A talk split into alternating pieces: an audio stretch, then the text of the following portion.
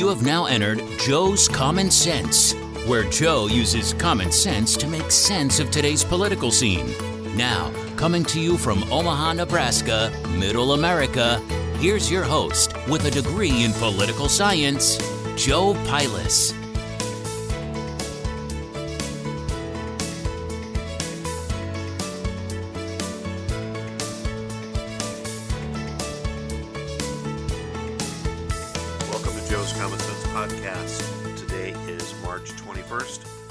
I'm your host, Joe.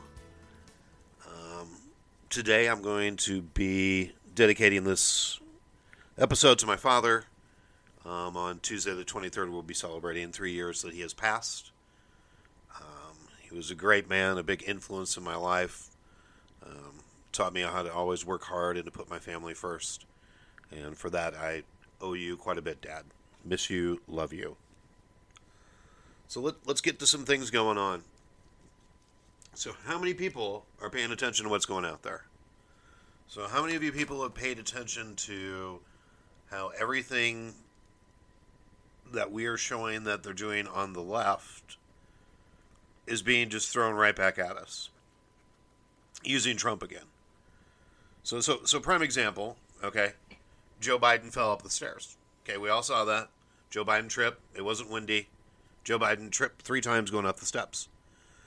So you remember when Trump was at West Point and kind of shuffled down the thing, uh, down the ramp? You know, it was like, oh my gosh, his health. Oh, we should invoke the 25th Amendment. Oh my gosh, is he fit to be president? you know, and, and and and that's what these people are putting out there. It just it's just hilarious. It's like, yeah, so what? Joe Biden fell. So what? Why was it such a big deal when Trump did it? I mean, people are just calling the press out left and right. And what, what kills me is that people don't realize how his decisions and his policies and the fact that he signed 52 plus executive orders. I tried to Google it, okay? So you can't really get like a number. So can you imagine if this was Trump and you Google how many executive orders did Trump? It'd, it'd just there'd be a hundred sites that would pop up with the number, you know, in big bold, like you know, like twenty. Rah, it'd be yelling at you to be so bold. You think you could find that about Joe Biden? No. All you can do is get a list or an article of a partial from a long time ago.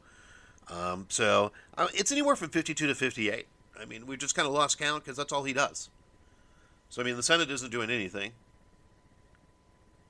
You know, we passed a COVID bill that you know, we've already talked about nothing goes towards the COVID relief. You know, 10% of the entire thing. But we don't we don't hear anything. We don't hear anything. Can you imagine if Trump had signed this many executive orders, which he there's he didn't. I mean, you're talking about a dictator. You're talking about a dictator. So the people are like, oh, well, gas prices are up. Well, what does that have to do with Joe Biden? Oh, that has to do with the previous administration. Does people understand that those executive orders that he signed stopped current operations on federal lands, on federal government lands? So, states like New Mexico, Wyoming, which most of their state is a federal land, all the operations, the oil operations, all that stuff had to cease. Same up in Alaska, cease. So suddenly we go from being an oil exporter to once again being an oil importer. So obviously we're going to pay more. I mean, it's simple economics. If you don't understand that, I mean, how can I even discuss things with you?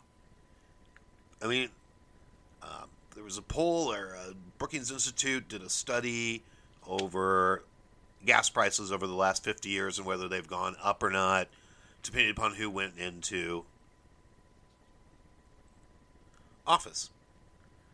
So they found out that this year, between January and February, biggest uptick in gas prices in an administration switchover in the last 50 years, it's up 22%. So gas prices are up 22% what they were last year at this time. But people are like, yeah, so what does that have to do with anything? How does this policy have to do anything? I just I just explained that we don't export oil anymore. We're importing oil again, so we have to pay whatever price they want. So now we're at the mercy of OPEC. We're at the mercy of Russia. We're at the mercy of these countries who are selling oil. We have to pay their price. I mean, it's it's it's, it's fairly simple. When you stop everything that was going on that contributed to the lower gas prices, I mean, the gas price is going to go up, and it's directly related to his executive order. I mean, maybe if he had taken these executive orders through uh, uh, through his bills, right? Like through the legislative body, which is supposed to pass bills.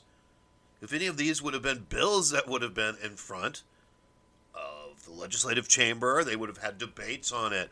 We would have heard about it possibly maybe even been reported on. I don't know. We're at day 60 now with no solo press conference, day 60. So we don't know what he's doing. He doesn't have to answer for anything. Um, you know, and the whole, the thing that's killing me the most, okay, so immigration, right? So all these facilities down there that were pretty much empty um, are now at 700% capacity. They're taking in 300 plus kids a day a day. So, so here's the thing from the left. When you point that out, oh, it's just more kids in cages. They're like, well, you need, really need to look up unaccompanied children or breaking up the family.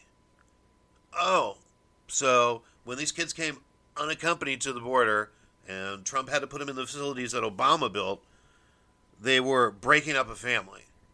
But now they're unaccompanied children. So pay close attention uh, on the news, in the press conferences, in the newspaper, online. It's all unaccompanied children now because they're not breaking up families. It's just unaccompanied children. Whereas unaccompanied children during the tenure of President Trump were referred to as breaking up the family. So keep that in mind.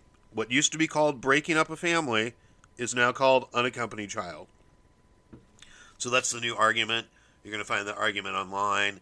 That's what the left's going to be throwing at you in defense of of, of this policy. And people are like, well, uh, we the border was already a mess. How how was the border a mess? So in December there was 72,000 stopped at the border. January to February there is after all the executive orders started being signed there was 115,000. So that's about a 30 some percent increase. And it keep it, it obviously keeps going up. We see these facilities are at 700% capacity. They're saying it's like the Wild West on the border, but it's not a crisis. That's the other thing. They won't say crisis. When it was Trump, it was a border crisis, even though the border was under control. We had a border wall. We had, you know, rational immigration where people had to go through the process. They had a legal process. We didn't just open the borders. And people are like, well, it's just because of Trump. No, no, it's not. You you know, Joe Biden basically said, come on over here. We'll give you free everything. You know, we're going to be soft on immigration. soft on immigration. They see that. They see the border as being porous. Believe me, I don't have a problem with, with immigrants of any kind. You know, my family was once immigrants too. They came from Poland. Okay, but they came here legally. They came through Ellis Island. They legally immigrated here. If you want to be uh, a citizen of this country and immigrate to this country, that's great. But don't do it illegally, and we shouldn't be rewarding people who are legally crossing our borders. If somebody, anybody has a Democratic friend, if you can ask them, or a liberal friend, you know, what country collects tax money from their citizens to send to the United States? So if they could find one country that collects tax money to send to us, they could find that out for me. I'd be really, really interested. Or find another country where we could go immigrate. Um, we could get bussed into the middle of their country. Uh, we could be put up in a hotel. Um, we'd be given a check. We'd be getting a COVID check. Um, and they'd basically give us money. Can, if somebody can find me one other country where we can do that, like without getting shot or like one other country, and even if we have COVID, we can just walk right into the country. So it's not like if we're trying to cross a country's border legally, okay, where there's checks for COVID. You know, right now there's a 12% COVID rate in all these facilities, 12% COVID rate. So there are people coming over with COVID. If they're so worried about COVID and the spread of COVID, you got to wear eight masks and you got to wear a bubble suit and and maybe by July we can talk to each other again. I mean, if you're all into that, then why aren't they following the science on that? You know, why aren't they screening these people? Why do I have to be screened when I go anywhere? I mean, I want to go to the doctor's office, I get screened. I want to go here, I got to get screened. They take my temperature if I want to fly. I mean, but we're just letting these people pour in and we're just giving them money. But it's not a border crisis. It's not a border crisis. So I don't know what constitutes a crisis, but you know, maybe someday the president will actually speak on this. You know, and you just you just look at this position this puts the United States in. I mean, you look at Biden, he's not talking to anybody. He's legislating by executive order because I mean, he has control of the House and the Senate and he has the tiebreaker in the Senate. Just legislate it. If it's that good of a policy, legislate it. You know, don't pound stuff down people's throat. Don't be the dictator. That's the other thing. It's just like they're like, "Oh, Trump was a real dictator." Well, Trump didn't do any of this. You know, Trump didn't tell you you can't go anywhere. Trump didn't tell you you can't leave your house. You know, people remember you can still wear a mask. I'm tired of seeing all the stuff about Florida and Governor DeSantis. You can still wear your mask. Nobody is telling you to not wear your mask. So when you go to Florida, they don't say, if you're wearing a mask, we're going to fine you and blah, blah, blah, and we're going to put you in jail like they did if you weren't wearing a mask. No, you can still wear your mask. You can wear your mask as long as you want. You can wear the mask for the rest of your life. We don't care. The rest of us just want the choice to do it or not. I mean, I'm just tired of hearing that argument and everybody crushing on Florida when Florida has a low death rate. Florida has less deaths. They didn't shut down, they didn't destroy their economy. They didn't hurt individual citizens. They didn't ruin businesses. But God forbid. I mean, it's just just look at your democratically controlled states that are on lockdown. New York. They're killing so many people they got to lie about it in New York. California, they're trying to get rid of that governor because of his policies for COVID, because of the way he destroyed the economy without any proof.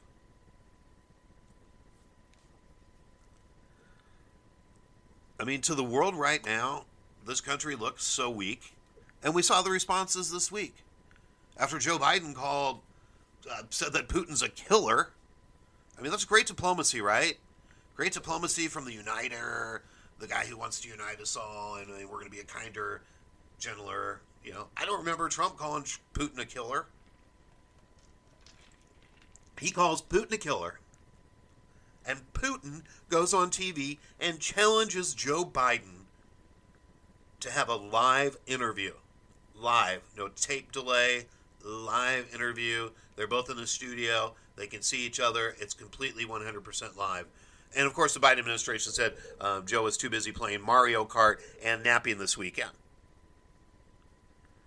So, I mean, I mean, Putin comes out and throws down that gauntlet.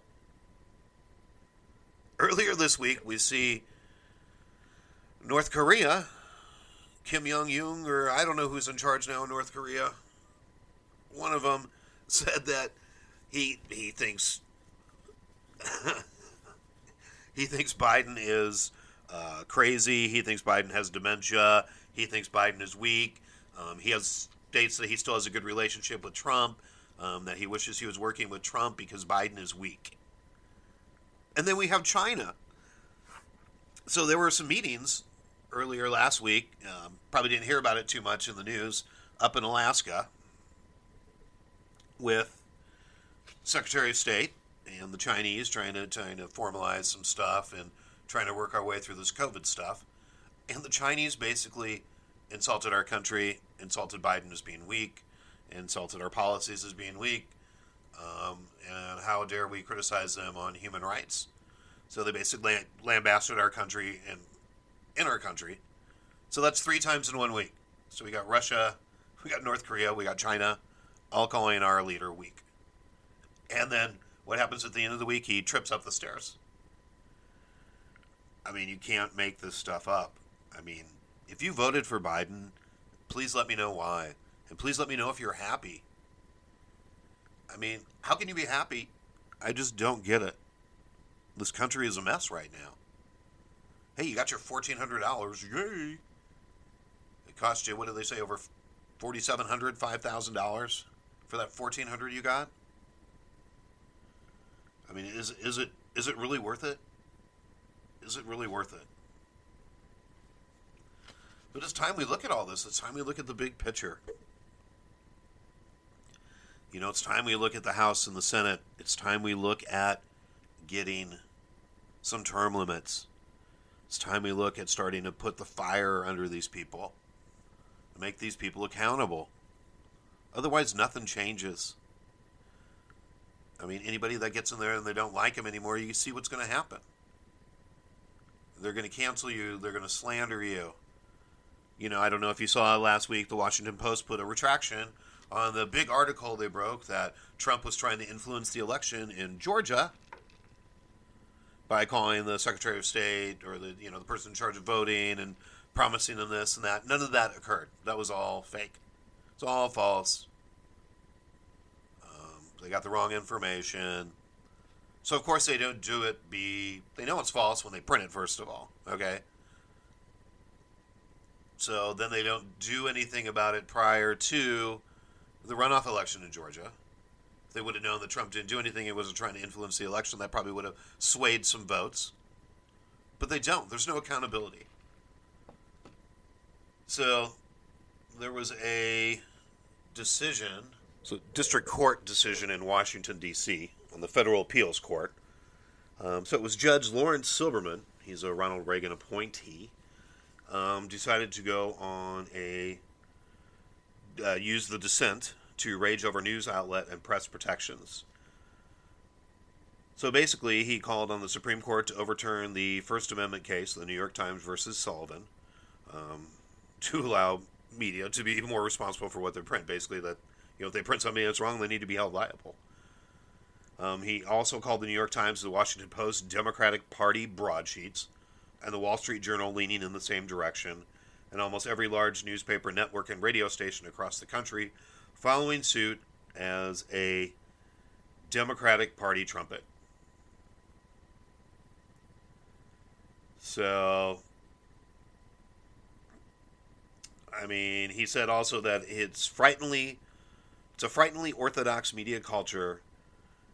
The fact that they want to cancel Fox News, you know, because he says ideological homogeneity in the media or in the channels of information distribution risk repressing certain ideas from the public consciousness just as surely if his access were restricted by the government. He also launched into an attack on Silicon Valley, which he says censors Republican viewpoints. He doesn't take a position on the legality of social media censorship, as the companies are private, not subject to the First Amendment. He believes that the First Amendment is not an adequate excuse for bias. Um, he sends repression of political speech by large institutions with market power, therefore, is, I say this advisedly, fundamentally un American. As one who lived through the McCarthy era, it's hard to fathom how honorable men and women can support such actions. Um, he ended with a call for caution. The first step taken by any potential authoritarian or dic- dictatorial regime is to gain control of communications, particularly the delivery of news. I mean, that's huge coming out of the circuit court in D.C. I mean, this he's been around a long time. He's been on the court since what the '80s, since Reagan. And I mean, he's seen a lot. Obviously, he's a Republican. But I mean, you don't often see that coming from a senior judge on the D.C. Circuit Court of Appeals. And he nails it on the head. He nails it on the head. You know, they're just a propaganda machine. When are we going to realize that? They're just a propaganda machine to pass the message on. I'm telling you, if CNN started saying you had to wear a yellow mask or you'd catch coronavirus, everybody would be wearing a yellow mask. And if you weren't wearing a yellow mask, people would be like, oh my God, can't you follow the science? What about the science? Can't you follow the science? You need to wear a yellow mask. Don't tell me you're about the science, but then you don't want kids back in school. Okay? because the science says it's the safest place for them. All right, people, let's remember to be kind to everybody. We don't know what anybody else is going through. They could be walking the hardest day in their shoes ever. So let's be kind and let's spread the love and let's make America a better place.